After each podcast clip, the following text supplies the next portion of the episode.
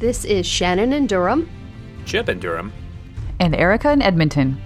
and you're listening to the audio guide to Babylon 5, episode 60 Walkabout.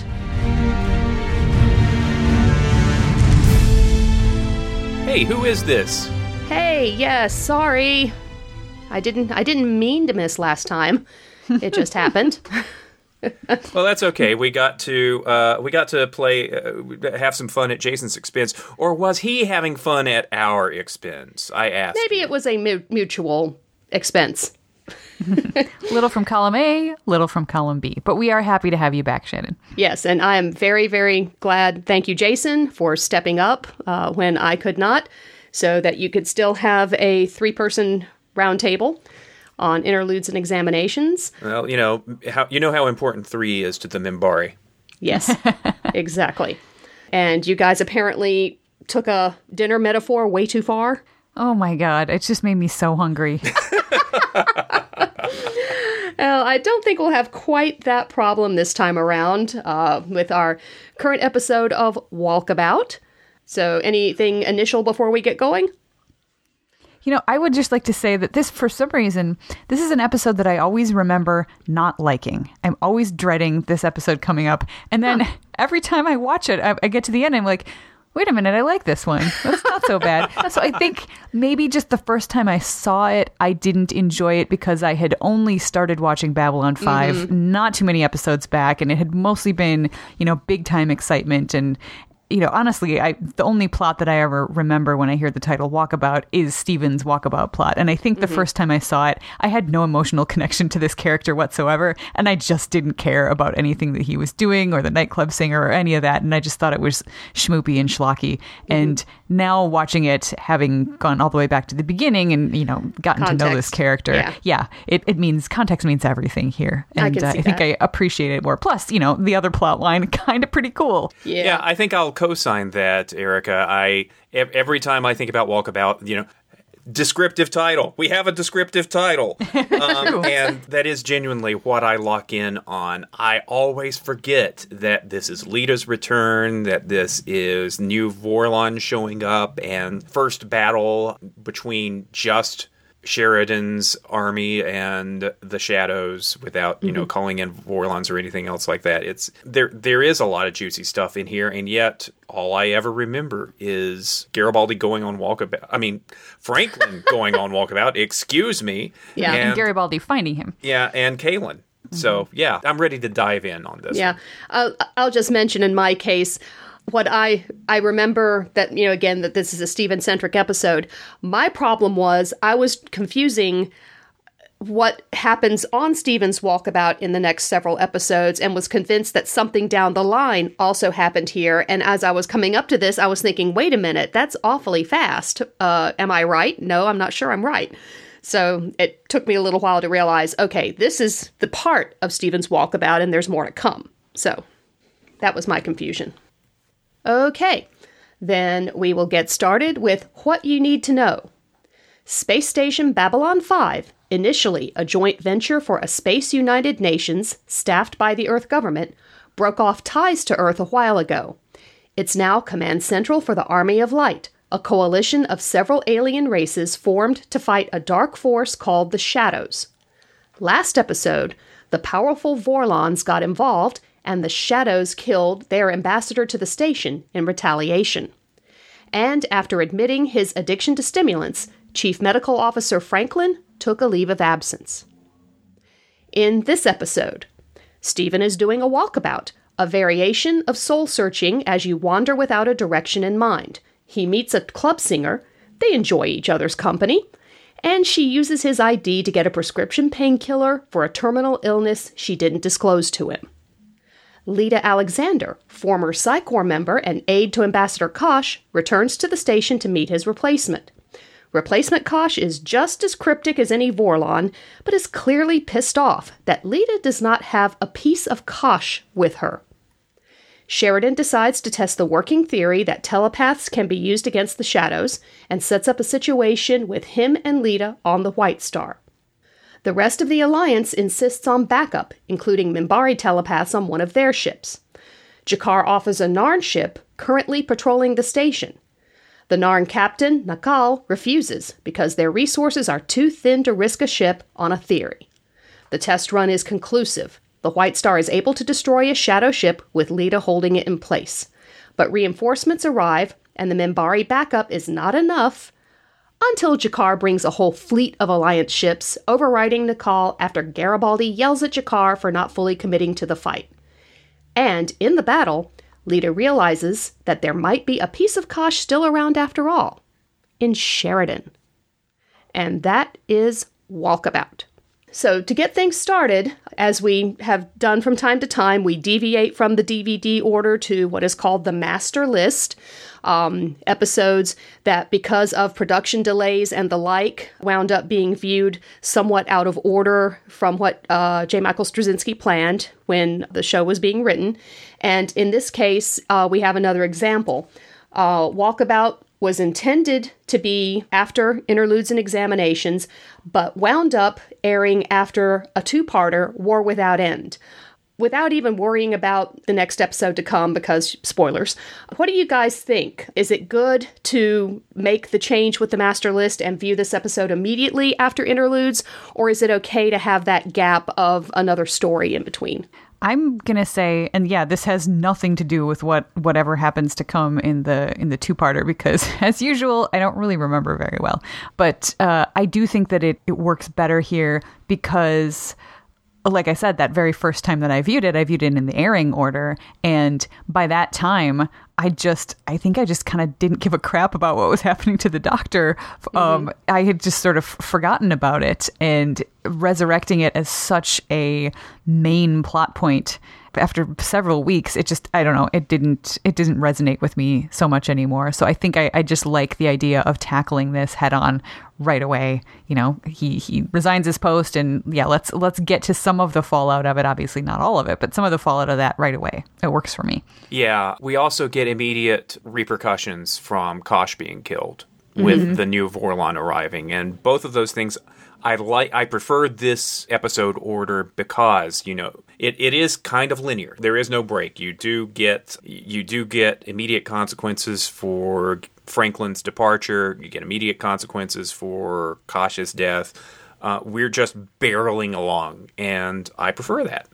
And thirdly, uh, we get immediate follow up with the discovery of Garibaldi's that the telepaths might be a key weapon against the shadows. They don't wait, they don't hesitate, they immediately come up with a way to test this theory. So, yeah, I agree. Um, it really mm-hmm. ought to be viewed immediately after interludes. Yeah, not completely uh, immediately because they had the discovery in Ship of Tears and then mm-hmm. we had interludes and inva- examinations but still it's only two episodes away so you know mm-hmm. especially towards the end of this season you know we've been talking a little bit about how propulsive the plot really becomes now we used to be having a whole lot of standalone episodes and uh, here's a little arc and, uh, and and it's just been accelerating and accelerating and I feel like we're on the downward slope of a roller coaster right now. And Walkabout, it's about it's about Franklin walking around and he, and he meets a girl, you know. And no, it's actually got a lot more to do with the overall plot.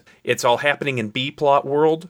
I, I think it'd be fair to say. So so even though we've got a nice character story in the A plot, um, this is still moving things along.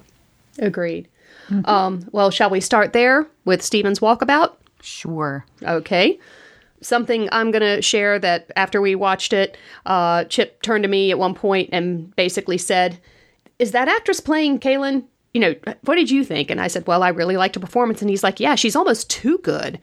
and so I want to follow up on that, Chip. What makes an actress like Erica Gimpel, uh, that people might have recognized from Fame, the television series from, I forget if it's the late 70s or early 80s?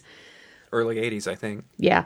Um, so what what makes a guest actor too good? Are we just you know spoiled because we've had in general up and down uh, guest actors? I cannot remember how long it's been since we've had a principal guest star on Babylon 5 with so much raw charisma.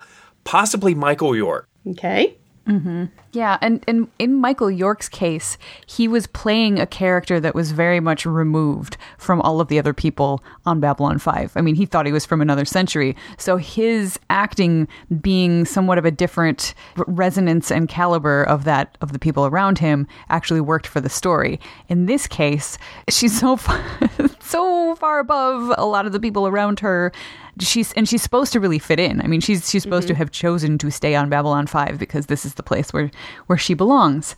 And yeah, it doesn't quite uh it doesn't quite work so well. But yeah, she's really good. She's just I mean, Richard Biggs is great as Dr. Franklin, but his chops aren't quite the same caliber as hers, and I think that that shows when they have scenes together, just the two of them. Okay. I don't think that I would go that far, but the characters are very, very different people in different places. And she just she just lights up when she comes to it when she comes to his table after her first performance in the uh, CD CD nightclub with the really bad digital saxophonist behind her, um, and she breaks into a smile. There, there is seductiveness, but warmth, and uh, she's just really compelling. I got that same little awkward feeling that I got from watching Jenna Coleman in her first few episodes of uh, Doctor Who. Like I, I find this character and this actress uh, very appealing, and it's I. I think that she doesn't fit in Babylon 5, but kind of for the wrong reason because we've had so many lesser, uh, lesser emotive, less warm, less approachable characters, you know, to to compare her with, or actors playing those com- characters. Okay. I I, th- I think she's great, and I really like her, and I would not want a different actress in the role. And yet, I, I, and I hate to to say Rick Biggs didn't have the chops. But there is this sort of a mismatch there, and I'm not sure what the solution is. I wouldn't want the solution to be let's get a less dynamic or effervescent actress in the role, you know? Well, what if we we've seen, you know, Richard Biggs, we know he can inhabit this role. We know how good he can be. What if this was sort of a deliberate move to show where the two characters are. We are shown eventually by the end of the story that Cailyn knows who she is, knows where she is in her life, and where she wants to be. Stephen's going on walkabout because he doesn't know. I think that's a, a Doyleist interpretation after the fact, trying to uh, trying to hand wave it away. I don't I don't think that was any kind of a choice. Okay. But we we've seen Stephen trying to woo women before, and you know he, mm-hmm. he tends to be awkward in that situation anyway. So I I was okay with it. I did not think it was necessarily Richard Biggs not being able to match um, to match Erica Gimpel. That's just me. I mean, it wasn't. It didn't like throw me out of the story or anything right, like that. Right. It was just. It was just a thing that I noticed. Well, speaking of Stephen, I think I saw some things that show that he is definitely at the beginning of his walkabout, and a lot of the issues that he has been dealing with are still right there. Um, but before I offer my idea, what do you guys think about this stage of him trying to sort himself out? On the nuts and bolts of the situation, I was kind of surprised to see him so well. He wasn't dealing with withdrawal symptoms or anything like that. Mm-hmm. He wasn't. He, he was he was acting as though quitting stims cold turkey was the easiest thing in the world. And he he seemed really carefree about it too. Like, yeah, yep, I'm just doing this now. Yeah. Mm-hmm. So I think that we've lost the addiction thread a little too quickly. Mm-hmm. Stims, presumably because they're legal, I, have I've got to assume that they're not as that withdrawal is not as dangerous a thing as some other things are. Although certainly alcohol is a, is a legal drug as well, and we've mm-hmm. seen examples of how difficult that is all over the place. So I think we've made the shift a little too quickly to finding oneself I- instead of recovery. Yeah, I, I, agree with the point about stims. Um, I don't know if it's a matter of he's just started and withdrawal is coming down the line. I, I have no idea what the idea of the medical science might be behind that, but it's a fair point. What struck me was that there are several points where Stephen is still reacting in the same sort of doctorish way that he did in when he was in MedLab and you know, kind of assuming he's right or assuming he knows best. You'd sleep better if you weren't drinking so much. Yeah, he doesn't even think to ask why she might ask for such a thing. He doesn't, you know, he just assumes that she's, you know, using it to counter the alcohol or whatever. He assumes that she had opened the medazine bottle. Yeah. Yeah, things mm-hmm. like that. So that that struck me that that helped me point to the idea that Stephen is still at the beginning of this journey because he hasn't left enough of his of the medical situations and the way he thinks medically. He hasn't left that behind yet. We're still seeing him act pretty much, you know, he may be more carefree, he may not have the responsibilities weighing him down, but his mental pathways through his brain have not altered yet. Nothing else to add?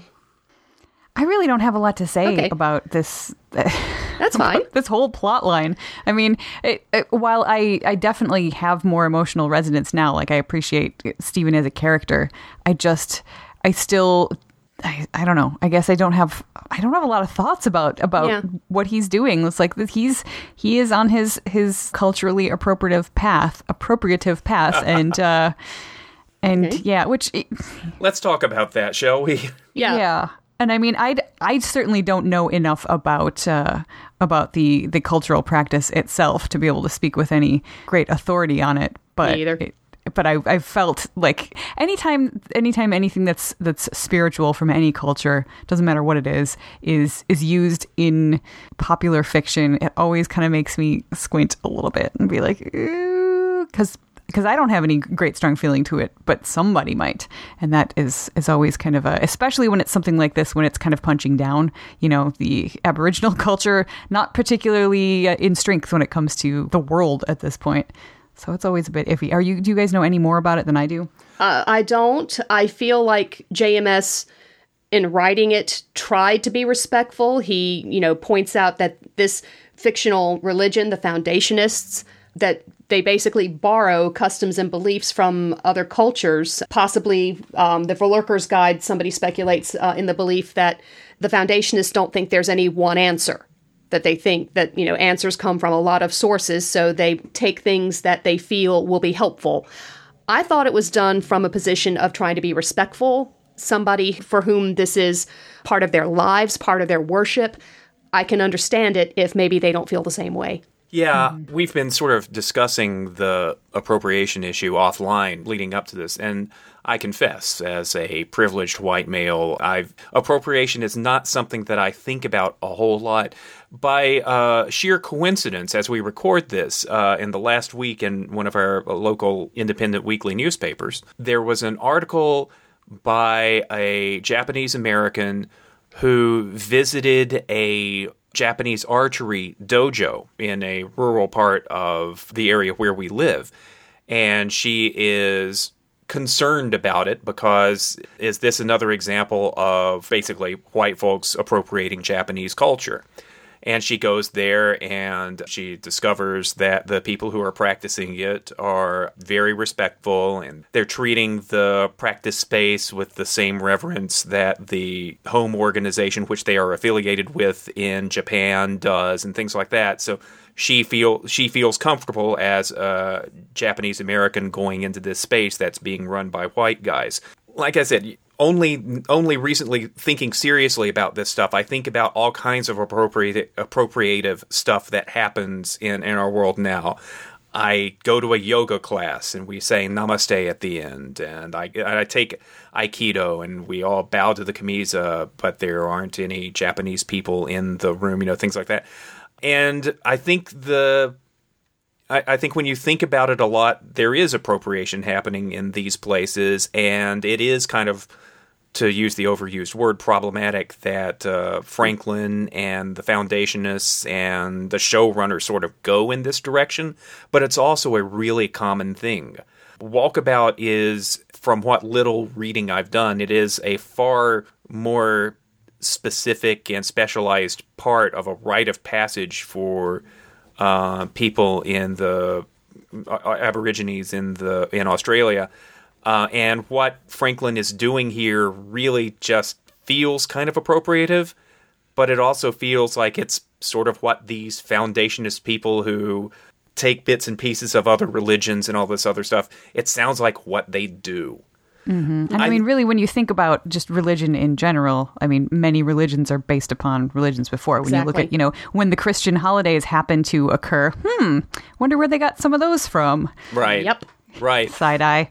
Yeah, so I I think that actually this could have been solved and, and or at least made less problematic if Franklin called it something other than walkabout and it was a foundationist thing um, that may have been inspired by the Australian Aborigines or something like that. Just not taken the word because cultures appropriate uh, or adopt things all the time, but it might have been a little more conscious just to call it something different.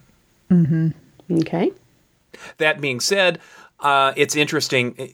What Franklin is doing is kind of interesting, and um, I'm I, I will be interested to see how his strategy plays out. But it it it does. I, I do understand why some people would give it the side eye. Okay. Yep, totally. Including Garibaldi. I really Yeah. I really like that scene between the two of them where it just it very much shows where each of their characters are coming from. And Garibaldi, you know, is telling him, You're you're a man of science, you know, you're a doctor. Why would you be thinking this? And, and Franklin's just like, Yeah, and what else? And he's like, What do you mean what else? Exactly. So it really it was just a, a, a show not tell sort of a way to illustrate the point of exactly what Dr. Franklin is doing. Excuse me, what Stephen Franklin is doing. There you go.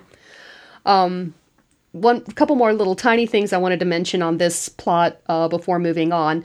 Um, there were I liked that there was a shout out to Dr. Kyle, who was the chief medical officer from the Gathering and had treated uh, Cailyn before Stephen had arrived. Uh, so that was cool. I also like um, it, maybe it could have been a little bit stronger, but there is one point where Stephen and Cailyn are talking that he does briefly mention that his he feels he views himself as broken in some way. I think it's the second time that she's looking at him through her glass, and he asks her what she's doing, um, and you see the directors showing uh, the different refractions of Stephen through that glass, uh, visually emphasizing that at the moment he was feeling pulled apart in so many different ways, which led him to taking this step. Anything else at the moment? I think I think that covers it. Um, it's odd to see Stephen in med lab so soon after he's walked out. You know, uh, timing, but you know they're in a they're in they're in a relatively small tin can. You know these things th- these these sorts Yeah. of things that happen. and it would make sense that he would, of course, follow up and, and see how she is. Right, You know, whether he's a doctor or not, that that's something Stephen would do. right. Uh, but yeah, I, I enjoyed it. It's uh, it, I, I enjoyed this plot. Okay. Um, and just as much, you know, it was nice for uh, JMS to show a tiny bit of something else he does. He occasionally writes songs. He wrote the lyrics for both of the songs that um, Cailyn performs in the episode. You know, I getting help- I Getting am, help from uh, Christopher Franke for the music. you know tastes will differ and this is a and this is a very very 90s um Oh, yeah.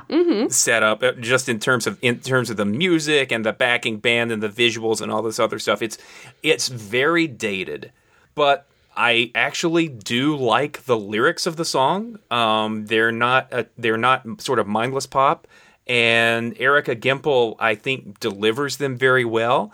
I can't get over the microphone. I can't get over Neither. the I can't get over the instruments. You know, Kevin Cremin's direction in this episode is fairly good, but there are things that he is good at, and there are things he is not, and he is absolutely not any good at staging uh, musical performance. Okay. That's for sure. Yeah, I, I I thought the songs were fine. It does not come as a surprise uh, to find that they were written specifically for the show because I felt like they were too on the nose. Like for for what we were trying to get across, it was that was that was it was too close. It was too much. Um, but for what they were, it was that was fine. Yeah, JMS is on record as saying that yeah, with the lyrics he was trying to underline the themes of the show, not be, you know, blatant about it, but, you know, pe- if people wanted to read into them, yes, they could. Yeah, I I, I, think feel like he- he failed at that. I really do. Yeah. Well, moving on, uh, let's take a moment to look at our new Kosh. So we have a slightly different toilet bowl Slightly different. more than slightly. The, this one seems to have a different personality right away. And his first introduction to Sheridan is, you know, to pop his ship up and go look straight at him. so, what do we think? I do like uh, that uh, the Vorlon. The first thing the Vorlon does when it comes on board is say something cryptic and annoy uh, Sheridan and Ivanova. I think that that's appropriate. Uh, very consistent. Uh, but the first thing New Kosh does when he encounters Lyta is strangle her. Yep. And this is, I mean, we went through all of this buildup in interludes and examinations when um, old Kosh assaulted Sheridan. Mm-hmm. There was no motivation here, and that is just kind of scary. And then when we see when we see Lyta in Sheridan's office, she's gone full codependent. She's gone. It, she almost she almost strikes me as like a battered wife. She is mm-hmm. making excuses for the vulnerable Vorlons. You know, they they're taking it pretty hard because they've never. It's been a long time since they've lost one, and that is just creepy as hell. Hmm. Yeah, it is. Yeah.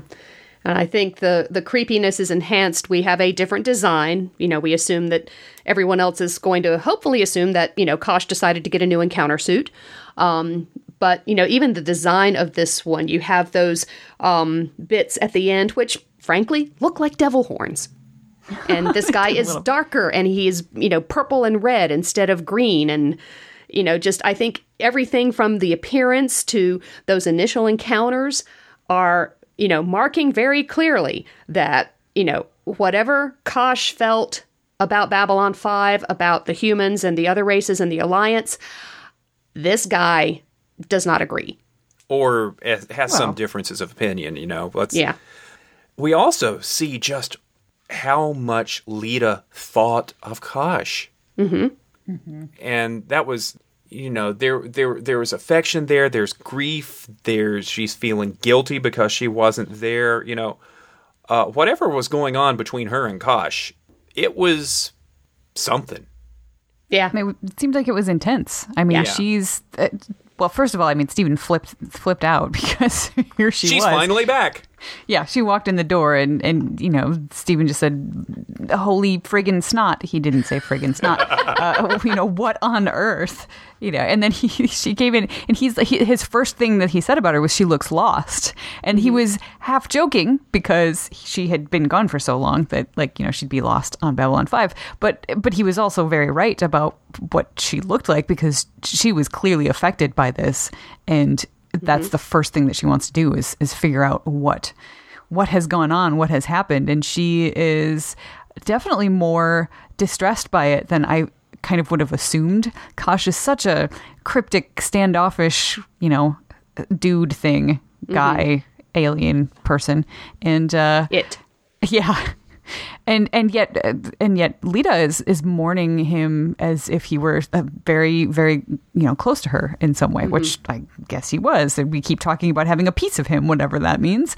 And and yeah, so she is she is upset, and then I just I feel like I experience a lot of this plot line through her eyes because then she encounters Nukash, and Nukash is just instantly a jerk to her and mm-hmm. she's just kind of she's just kind of stuck with it.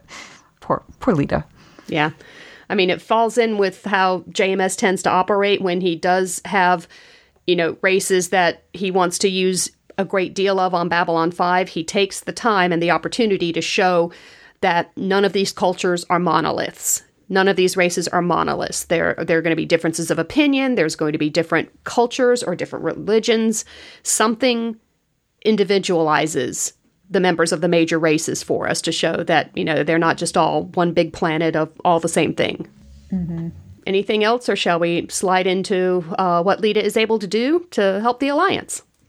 Well, I guess I, I since I touched on Stephen's sure. reaction to Lyta showing up. Uh, okay, Chip, you mentioned uh, you mentioned the first thing New Kosh does is being cryptic, and uh, and Sheridan says that you know, yep, it's definitely a Vorlon, uh, something to that effect, and Stephen just laughed out loud. He's just like, uh, so Stephen. Stephen decided. He said, well, first of all, he said that the new Kosh looks a little bit like K9. And from Doctor Who, I really wish he hadn't said that because I can't unsee it. So that's a thing that's going to to dog me for the rest of my life. And Ouch. uh, he also said he's like I'm I'm I'm going to call him Kosh the White because because Lord of the Rings, I guess. Uh, and then Uh-huh. yeah, and then and after wait, he that- was being after he was being all cryptic and stuff, Stephen was just like, "Oh, yeah." After uh, Sheridan says he's a Vorlon, all right. Stephen laughs out loud and then mutters under his breath. Well, he says uh, it's a hard it's a hard one to uh, to clean up, but it, it starts with an M and then there's an F in the middle of it and it ends with er. ER. so so yeah, so Stephen quite likes the new costume um, because the back of it doesn't look like a big weird bra, which I have to agree. Original Okay. Kosh's costume from the back looked pretty strange and and ugly. So so it, it seems like I, I don't know that Stephen necessarily has any strong feelings, positive or negative, but costume wise, costume wise, thumbs up, thumbs up for the new Kosh. Moving on to the third piece of this uh, puzzle uh, that this, that is this episode. Uh, as we said, we have uh, Sheridan forging ahead to test his theory on telepaths, and you know, luckily Lyta's here to help him do that, and he has, does not hesitate to ask her for that help. What do we think about his plan? Uh, about the alliance amending it very forcefully, and how it all works out? I think it's great. I think this is a wonderful example of Sheridan being the creative leader that we know that he is. He's been successful in military campaigns in the past because of exactly this kind of thinking, exactly this kind of thing. So he he's like, "All right, we've we've possibly got uh we've possibly got a weapon here, but we need to figure out a way to use it, a way to test it." And that is that's scientific thinking right there. I'm I'm all for this. And and I do I did also love the pushback that he gets from the rest of the folks being like uh uh uh. Like you don't get to just throw yourself in harm's way and you know and, and play mr hero. And that that that impetus is also very much like him. Uh, that's that's sort of another little bit of what i feel like is a uh, a character carryover from sinclair who you know it's one of the, the things that we shared between these two characters when we had to switch from one to the other. He still wants to put himself in harm's way before putting other people in harm's way. He doesn't seem to have like quite the, the death wish that we got from Sinclair from time to time, but he has this drive to protect other people. And I love that we're we're seeing it this way and I love that we're seeing it completely thwarted. Just mm-hmm. being like, Right. nope because because really when it comes right down to it it's it's nice and noble of him to not want to to risk too many people but everybody else is right too it's it's important to bring back information so you need to mm-hmm. to put forth all of the resources you can in order to actually get something out of this rather than just risking a few pieces and possibly coming back empty-handed Speaking of continuity, the Narn warship from the end of season two. Yep. Mm-hmm. and it is perfectly well motivated to be coming back at this point. Uh, I love the bit with Londo at the beginning, a Narn war mm. cruiser. How do we how do we know that it won't turn its guns on a Centauri vessel? Yeah. We that was don't. brilliant and a lovely way to get the exposition in to remind people of that half of the situation. Yeah, mm-hmm. yeah.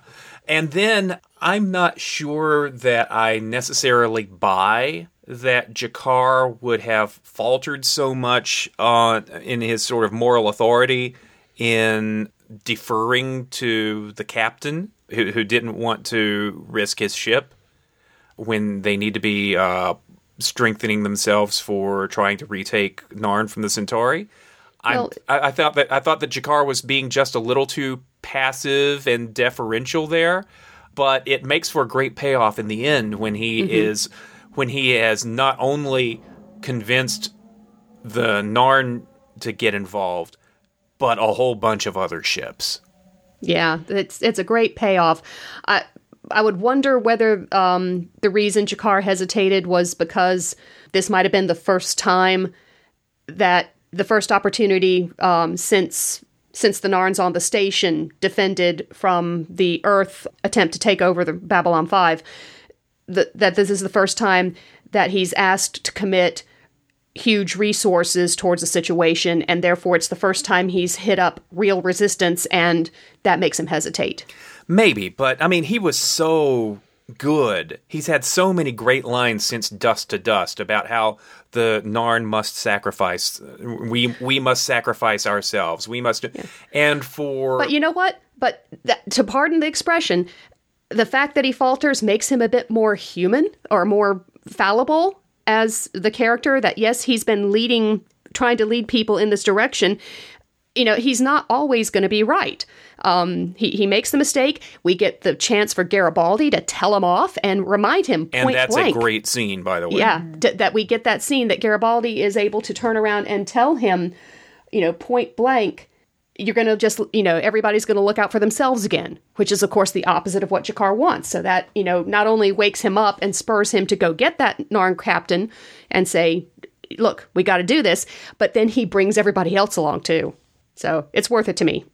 Yeah, and I mean, I part of me also wonders, and this is this is a little bit after the fact, hand waving, trying to to make it make more sense, but that he is, you know, the Narn are kind of a militaristic race, but he has not been an actual military leader that we know of anytime fairly recently, at least. I mean, maybe back in mm-hmm. his his younger days, and you know, the commander of a ship is really a, that's a tight that's a tight group. Like you know, you, your men are your men, and he may have balked a little bit at committing committing resources that he really felt were were the captains. Like, you know, this is their home. It's not just that he's sending troops out. He's actually sending like this is the place that they live. They live on this ship. They don't really have anywhere else to go. So it's it's destroying a tiny, teeny little planet or a tiny town uh, at the same time as as it is sending out troops. So there there might have been a, a hint of that as well. or maybe I was trying to figure out how I felt about um, the captain actor is Robin Sachs. We have seen him before under Minbari makeup. Just sort of wondering, this time the performance felt maybe a little wooden to me. I don't know about how you all thought about it. Well, last time we saw him, he was just basically on a screen. Mm-hmm. Uh, yeah, as as the as the Narn captain Okay. that is. So I, I liked it. I thought I thought he was a, a good militaristic sort of guy. So I mean, you know, Wooden might actually fit in a little bit with that. That was always my argument with Sinclair, I tell you. true. but enough. just making me wonder the the fact that um, because his performance was by and large restrained, um, another reason for feeling like you know why you know why did G'Kar falter so easily? They didn't get into a shouting match over it. The um, the captain didn't argue like super super hard about his side. Even if, if we even if we got a great deal of that, so that may be a little bit of why why that feels a little bit uh, wobbly. Yeah. But we have um, the Sheridan's theory works. We see that Lyta can uh, takes her a little bit, but uh, once she realizes just exactly what happened to Kosh, that gets her dander up. She's mad now, and she stops a shadow ship cold in space. Can I wave my Patricia Tallman pom poms a little bit? Absolutely. Only if you let me join you. Uh, she does a great job in this episode. Uh, she, uh, not every moment is pitched super perfectly, but by and large, uh, she shows tremendous range in this episode from loss to grief to fear to um, Kick anger, anger. um, you know, she's sort of going through all of the stages of grief, and from denial to burn you bastards. Um, that's the new that's the new hierarchy there. I like the way that she reacts when she first makes telepathic contact with the shadow vessel, and it's just weird and alien. She's having a real H.P. Lovecraft moment uh, until Sheridan uh, un- until Sheridan gets through to her, and maybe something else gets through to her. And she remembers Kosh and she visualizes what happened to him and she immobilizes the shadow and they kill it. And it's just it's just really neat. And then i like the danger that comes up when the ship's engines have been taken jump engines have been taken offline here come the reinforcements Minbari ship comes in three active telepaths four shadow vessels the math is not favorable and uh, you know it's And the it's- fact that Lyta can't do it again right away, that lends verisimilitude. Yeah. Um it's it's it's good tension and it's good to, and it's good storytelling. G'Kar arriving with the ships isn't quite up to the level of uh, uh, Delenn coming to the rescue at the end of Severed Dreams, but it's But still very little ni- is. It's still a nice capper to this, and the Shadow vessels similarly turn tail and run. Hmm.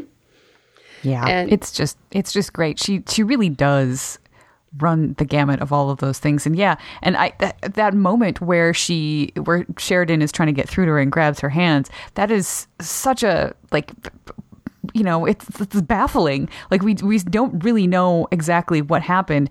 She sees how Kosh died. Like, you know, it's not just she's visualizing it. I mean, Right. we're seeing we're seeing exactly the same sequence and Sheridan didn't see that sequence. So, how how these pieces fit together, we don't quite know. All we know is that Lyta is in on it now. She she understands how he died and is ready to get revenge and and that is sort of, you know, her her turning point there and it yeah, that moment I think is is just fantastic. And then I think even the rest of the scene too, where she is exhausted but pushing through it until she just literally can't do it again. Um, I'm yeah, big big Lyta fan here Yeah. after this episode. They- yeah, they- it, they it add the- showcases her beautifully. Yeah, they add the trickle of blood to her eye, and then she's sort of staring there, and she says, "If you're going to do something, do it quickly." I mean, really, really good range, really good performance by her. I, I, I hope Stephen was satisfied.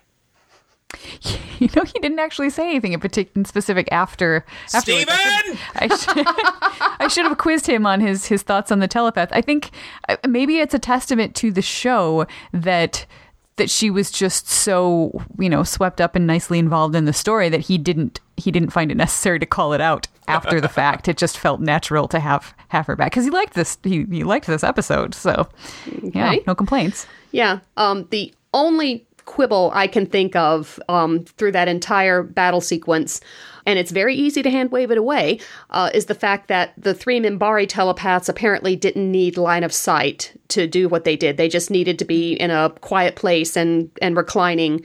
Uh, and their minds open and ready to do what they needed to do, while Lyta specifically said she did. But she's human, they're Minbari, so that could be it. They could be stronger. You never know. That too. I mean, did Bester have line of sight constantly on the one shadow vessel before? I don't think so. I think it just slowed down because it noticed that he was there. That's a point.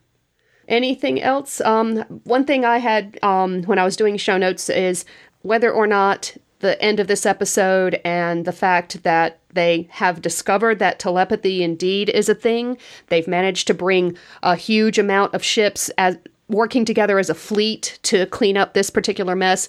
Does this feel like a game changer in the Shadow War? I wouldn't say that it feels like a dramatic game changer. It's just simply because we already, before this, we already knew that telepaths could play a role in some mm-hmm. way. So I feel like this is more confirmation of a game changing piece of information. So Okay. it's it's all part of the it's all part of the same the same thing. I feel like this is just it's another step in the direction of of something, the direction that we're going. Like we know uh, it's it's not another roadblock to get past. I guess is is what it mm-hmm. is. I guess for me, something of I was thinking about was, you know, the fact that previously Sheridan had to convince Kosh to bring the Vorlons in to give their side the moral boosting, vic- the morale boosting victory they needed, and this time G'Kar was able to bring them all physically in in a huge wave of everybody's here and ready to take part. I just, to me, that felt significant, if not a game changer, at least significant. This is the first time we've seen shadows run from ordinary ships. Mm-hmm. And I think that that is also meant to have some significance as well. That's true. That that moment did feel very significant. That shadow ships actually turned around and ran. I was I was surprised by that. Yeah. Yeah, and that actually, you know, raises the question for me, which, without spoiling things, do the shadows feel like a diminished threat now? I just raised that question for you because uh, this was a small group of ships, relatively speaking, that handled four uh, shadow vessels that decimated. You know, it, it was four four shadow vessels that decimated the Narn fleet at the end of the Narn Centauri War. So, you know, just some, Yeah, so- something that bears watching. I do have I, the one little little problem that I do kind of have with it is I thought it was too easy for the White Star and the Narn ship to just work together to take out that shadow vessel. I felt like we should have, based on the the giant threat that they were seen as before, uh, that that it might have been better to have to have more ships at the same time. You know, so we've got a telepath holding the shadow vessel, and you know, a, a- diminished White Star and a Narn ship are enough to to take it out. It just. It, I don't know. It didn't feel like quite enough, although maybe that's supposed to be an illustration of just how far behind um, the other races the Narn are as far as their armaments go. Um, because that their entire the entire fleet could be wiped out by just a hand, handful of these shadow vessels, and the White Well- Star is that advanced.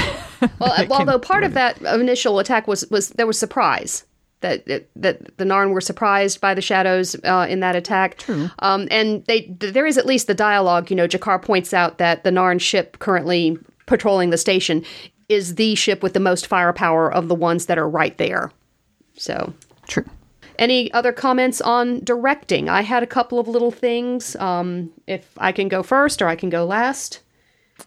I don't really have I don't really have anything. Um, you know, it it, it was fine. I didn't notice anything in particular. I mean, it, the uh, the um, Cailyn looking through her glass was the only you know real sparkly thing that stood out um, because it was sparkly, and and that was that, that was a neat touch. I mean, that really seemed like something that was not a directorial thing. Like that was probably in the script. Uh, something Well, about this possibly. character. so- Although they did it a third time, as Stephen's leaving the club for the last time, he passes a, a glass, a wall, a glass wall, and we go through the refraction of seeing a bunch of Stephens one more time. I, s- I suspect that was in the script as That's well. That's totally Oh. in the script, I'm sure. Okay. Um, yeah, yeah, if it, there is some good stuff that happens in this episode directorially. I like some of the uh, the sort of swiveling dolly work that Crimmins does with the camera, following Stephen in the club as it's turning to see him watch the performance and things like that. Other and some of the standing shots are just really pedestrian. So I, it's sort of a it's sort of a mixed bag for me, and I do think uh, that all of the big moments, uh, the look of the glass uh, th- through Cailyn's eyes, and the last shot, and things like that, um, just like uh, the opening of interludes and examinations, where you have the transition between Kosh's eye and a porthole or something like that. You know these these things feel too scripted to be just uh, uh, directorial creative bursts. Okay. Well, then the last thing I've noticed uh, that happened at least twice, um, where Stephen, at one time he's talking to Garibaldi, and then another time he's talking to Cailyn, and the camera does a complete 360 circle around both actors as they're conversing. And that struck me because I noticed it more than once, and it was Stephen every time, whether this was, you know, something directorially sort of examining Stephen or looking at him from all angles as he is mm-hmm. trying to begin this examination of himself. Yeah, that's something that I could definitely buy as a directorial choice because you know, he is this character who is is is not sure who he is, and he's he's sort of untethered from the world that he has been tethered to. So yeah, the camera camera movements like that that that would make sense to me okay. to be a, a choice. Okay. Um, you've mentioned already uh, several things that your Stephen uh, thought about. Is there anything else that you didn't get the chance to mention? Yeah, what was his final verdict? His final verdict was he liked it. Yeah, it finished. I didn't even have to ask him. Actually, it just it ended, and he just turned to me and he said, "I like that one. It's good." So we got a, I think a you know not over the top, but a solid thumbs up. Okay. Always good. Okay. Um, before we go into spoiler space, um, the last thing that I wanted to bring up this is the first time that we are recording since the news broke about Jerry Doyle's death. And that first scene uh, between him and Londo, I almost lost the thread because I was so busy thinking, oh my God, you know, we, he, we're not going to get anything else from him uh, ever again in any medium that he did. Um, but there's a lot of great little Garibaldi scenes in here that showcase um, just how good Doyle is in the role. Um, Yeah, I had that same experience. At, you know, the very first. This is the 1st Mm-hmm. episode we watched, like you said, since since we found out about his death, and then the very very first opening sequence is is him not And just—it's—it's yeah, it's not just Garibaldi. It's Garibaldi being awesome. I mean, he is he is he is at his his most Garibaldi. I think at this point, just you know that the way that he, he sleep tight as he I just, Mm-hmm. oh, and and it was you know I How wanted about that to cheat- scene? How about that scene with G'Kar? I mean, Yes. with G'Kar. That J- the G'Kar scene, I think, is even better. Oh yeah, I absolutely. don't. I, I'm not going to agree with you. I love it. I love it. But I, I like the Londo sequence better because I don't know. It's it's a little bit more restrained, and I like him better. I like him better when he's being cold than when he's being hot. But he's good at both. It's just a personal preference. Yeah, I, I I could maybe see it because he's got that. If we've been if you've been watching the show, the characters uh, Garibaldi and Londo have always mostly butted heads and occasionally gotten along, so that just fits. And his relationship to G'Kar, it, I mean, it's still just as long, but we haven't seen as much of it. I think. Um, and it feels like that's kicked into high gear with the formation of the alliance and so forth. But yeah, either way, um, either way, Jerry Doyle just sold it in both situations. And even when he's not a focusing character during the War Council, you know, he's a presence and he's, you know, quick to back up the alliance and say, uh, "Yeah, sorry, John, you're you're not doing this by yourself."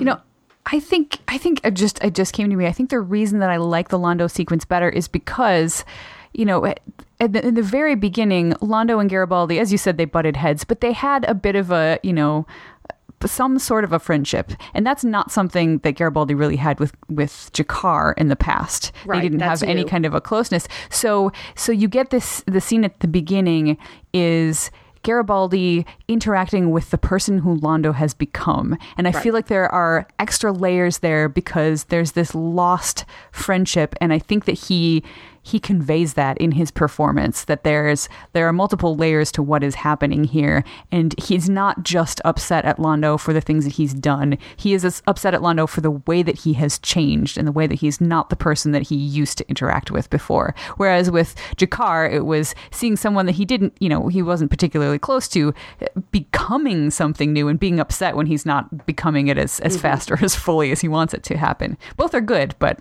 but I really like those extra layers. The subtlety is is just delicious. Yeah, we extend our sympathies to family and friends. We are going to miss you, Jerry Doyle. Mm-hmm. Okay. Here, here.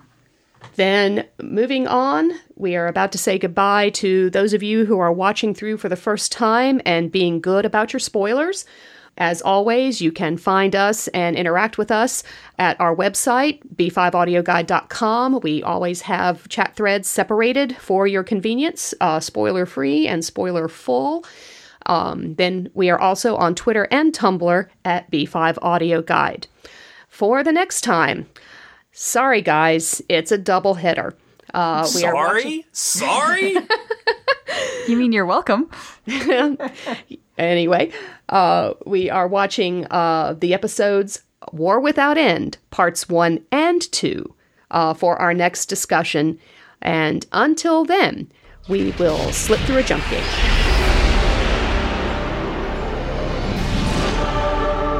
And we are back, and this is the part of the show where we can talk about anything that is coming up without worry, without fear, about any spoilers at all. So if you're avoiding spoilers and still listening, quit it.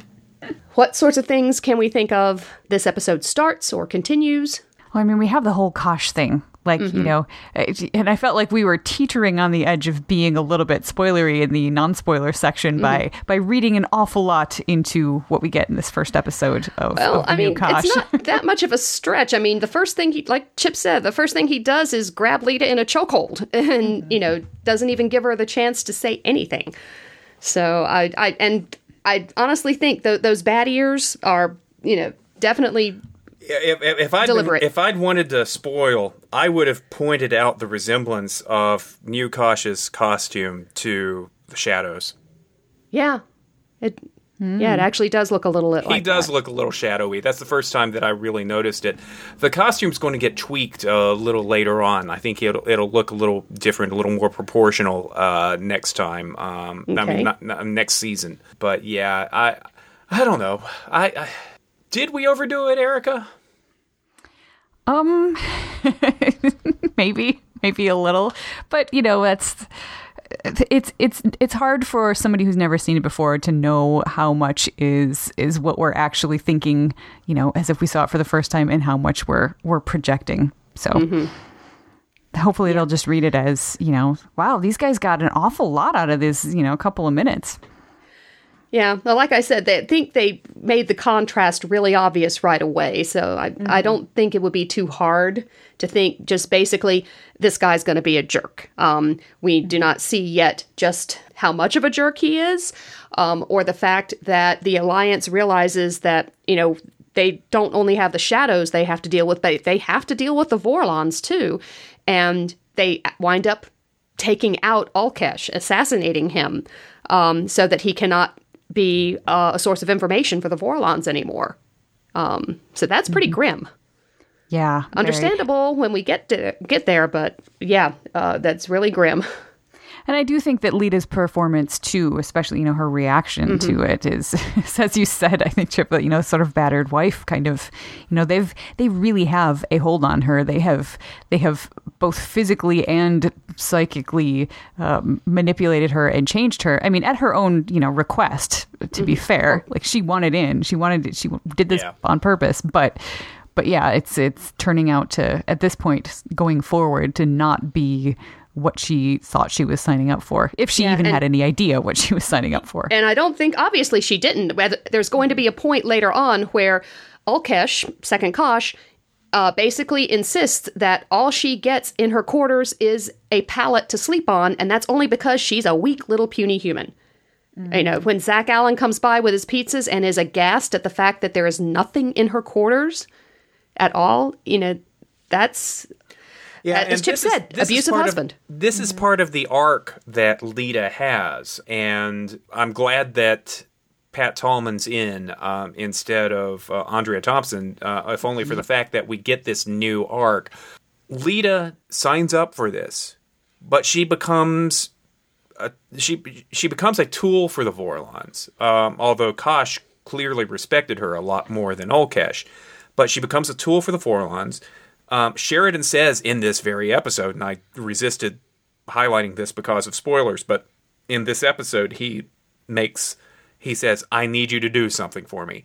He treats her as a tool. Now he's much more compassionate and supportive on the White Star in dealing with her, but from this point on in Babylon 5, Lyta is a character who is struggling to be more than a tool, more than what she is, more than a telepath. It's sort of, sort of, kind of what uh, Stephen's struggling with in, in a much more dramatic fashion.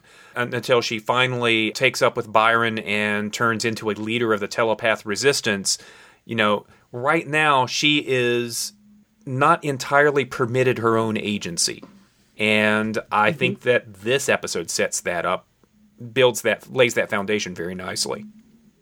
Definitely. And I think it also it's it, it's sort of an interesting illustration of Sheridan as as leader. He is a military leader and he is he often treats the people around him as if they are his soldier subordinates even when they're not. So mm-hmm. yes, Garibaldi and Ivanova and you know the people on his staff, that is the way that they should be treated because they signed up for it. They are soldiers as well. They're in Earth Force or were before they broke away. Whereas you get somebody like this who is Lyta, she's, you know, okay, yeah, technically they are at war at this point with the shadows, but that doesn't necessarily mean that it's the right thing to do to treat everyone around you as if they are a soldier in the same way that you are. Yeah, and I think was- that that's an interesting failing of of Captain Sheridan as as a leader because he doesn't quite ever quite ever understand that that's that's not that's not how you treat people. Right, and Yeah. and it's going to get even. and he did the same thing to um to um Talia. You know, when when she said no, he found another way to do it. Um, Right. Just you know, he he looks at everybody.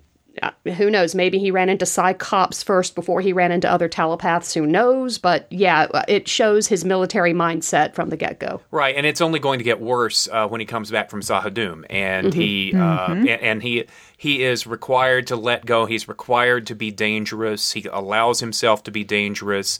Um, he holds back a little bit in dealing with Earth, and then Delenn goes off to deal with issues at Minbar, and so he becomes more dangerous again. And part of that sort of danger, uh, dangerous, is being willing to use other people to accomplish ends, which you know, which he believes to be just, and in the fiction of the show, they are most often just. Uh, but Lyta sort of falls victim to all of that and rises as kind of an antagonist in the end until she goes off to explore the stars with G'Kar. I just I, I think that there is a fascinating uh, character arc for Lyta here, marred somewhat by the excesses of the Byron arc. Yeah. Which, you know, that's the way things fell when they didn't think they were going to get another season. So, uh, one more thing about Lyta is, you know, we've been told she's a P5. We will find out. I forget which episode down the line, uh, one of the ones where Bester returns. We will discover that ain't so no more. Uh, the Vorlons, whatever they have done, have elevated her to probably a level Bester's never even seen. Like a She, P- she's she's one of the P20. nukes. She's one of the nukes you hold in reserve. Yeah. So yeah, and it takes a while for us to uh, get to that point because we actually don't get Bester again. We don't learn officially her full potential until after the Shadow War's done. Um, true. The Shadow War wi- winds up in Into the Fire, and Bester returns the next episode, Epiphanies.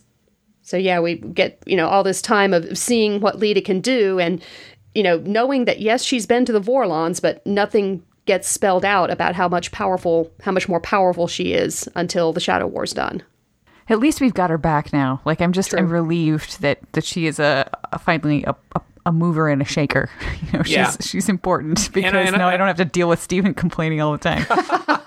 and I think that this is the episode that really sells the fact, you know, that she's going to be a regular. She needs to be a regular. Um, this is the the job that she does in this episode sort of catapults her into um, into a starring role. I think. Yes, and I feel like she steps up to that. Yeah, very much so.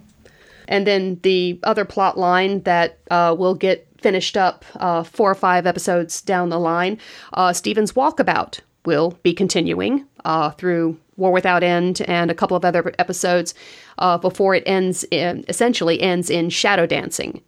Um, which is an episode that he is, uh, you know, doing his walkabout. He's gotten to a point where he feels he has to keep walking until he meets himself. And in shadow dancing, he, if I remember correctly, like interrupts a robbery or interrupts something, gets stabbed. And then while he is struggling, trying to get to somewhere where there's help, he basically we get the visual representation of St- of Richard Biggs talking to himself, and the other person he meets uh, basically hollers and yells and digs at him uh, unt- to, to survive or not, just give up or or decide. Yeah, And- we'll have we will have much more about to say about this, but I love the fact that the end of Stephen's walkabout involves uh, Stephen taking himself to task for having done the walkabout in the first place. I did not remember any of that. So all of this is stuff that I'd forgotten. Nope. I mean, when you when if if you had said you know Stephen's walkabout, all I would have remembered was this episode and nothing else. So it'll be interesting to re-experience that and be like, oh, so this is where he goes from here. Yep. Yeah. Uh, is there anything else we can think of that this episode connects to as far as later on? Uh, I will point out, and possibly I should have pointed this out before the jump gate. Um, we need to start a new check in. It's the Sheridan hair length check in. As the season continues, ever since Severed Dreams, Sheridan has not had time for a haircut because his hair is getting longer and longer. Uh, by the end of the season, it's going to be practically flowy. It's not going to be Marcus length or anything like that, but it's definitely not military. And I kind of like that. I kind of like that the the sort of visual representation of sort of the breakdown of uh, what's happened. You know, they're still they're still military, but they're they're not part of Earth Force anymore. Things are things are a little out of control. If uh, if he was still saluting to somebody on a Babcom monitor, he would be getting more regular haircuts. I'm just saying. You know, it's it's it's sort of like military captain becomes dashing action hero is what we're seeing. yeah. Of course, when he comes back with from Lorien, all of a sudden he gets a haircut. But somehow that happens. But, But on the other hand, he stops shaving, well, which I'm I'm less on board with, but that's just me. Here, here. Um, the last thing I can think of that uh, just occurred to me, and of course now it's uh, slipped away again. Oh, um, the piece of Kosh. I don't remember where else it might get mentioned along the way, but of course it shows up when they have to uh, contain Ulkesh, and the piece of Kosh jumps out of Sheridan along with the help from Lorien, the first one, to take him down so that we have what appears to be Kosh and Ulkesh uh, back in Ulkesh's ship and fighting, and the ship explodes, and the presumption is that they've both, uh, Kosh is finally, really most sincerely dead, and Olkesh is dead too. Yeah.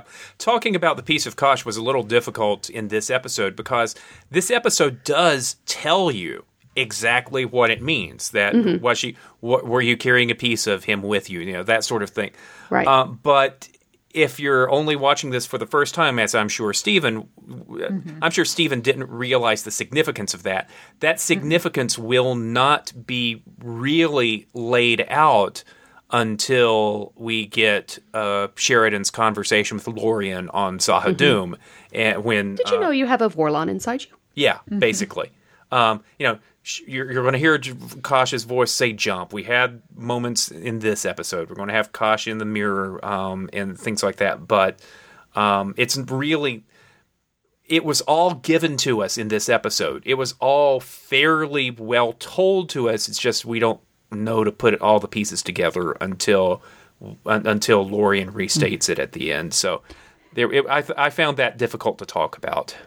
Yeah. Mm-hmm. And I mean, apparently putting the pieces together is harder than you might think because actually, as we were recording here, I got a text from Stephen who was listening to our episode about the last one about inter- interludes and examinations. and he didn't actually realize that Rance Howard was supposed to be Kosh talking uh-huh. to Sheridan. He just thought it was him having a dream about his dad or something. He just, Stephen just hates dream sequences. And yeah, now he hates them even more. So, Except this one wasn't a dream sequence. Yeah, well, was it, it- communication. he thought it was. I know. I know. I get it. yeah. Oh, Stephen. okay. Can we think of anything else? War without end, war without end, war without yes. end. Time travel and the flip side of Babylon Squared. And the return of Jeffrey David Sinclair. And, And and Zathras. and Zathras. I mean, this this is this is huge. I we're I have I have no doubt that this is going to be a five hour podcast next time. But um, but I'm I'm I'm super excited. I'm super excited. Um, and uh, yeah, um, I don't know if we'll have time to watch uh, Babylon Squared again before this one. Uh, originally, uh, Primetime Entertainment Network was actually talking about possibly rerunning it before the new episodes, and that did not happen. And I wonder how that would have gone over with folks. Yeah, see, and the thing is, I there's a part of me that would love to show it to Stephen again just to refresh his memory, but giant spoilers for what's coming next. Like, why would I bother to do that unless, Unless this was had- the other shoe.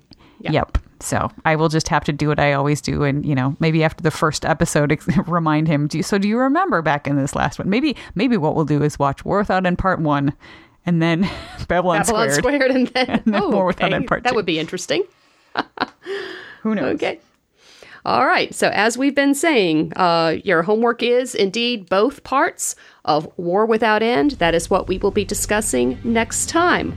And until then, this is Shannon and Durham, Chip and Durham. And Erika in Edmonton. and you've been listening to the audio guide to Babylon 5.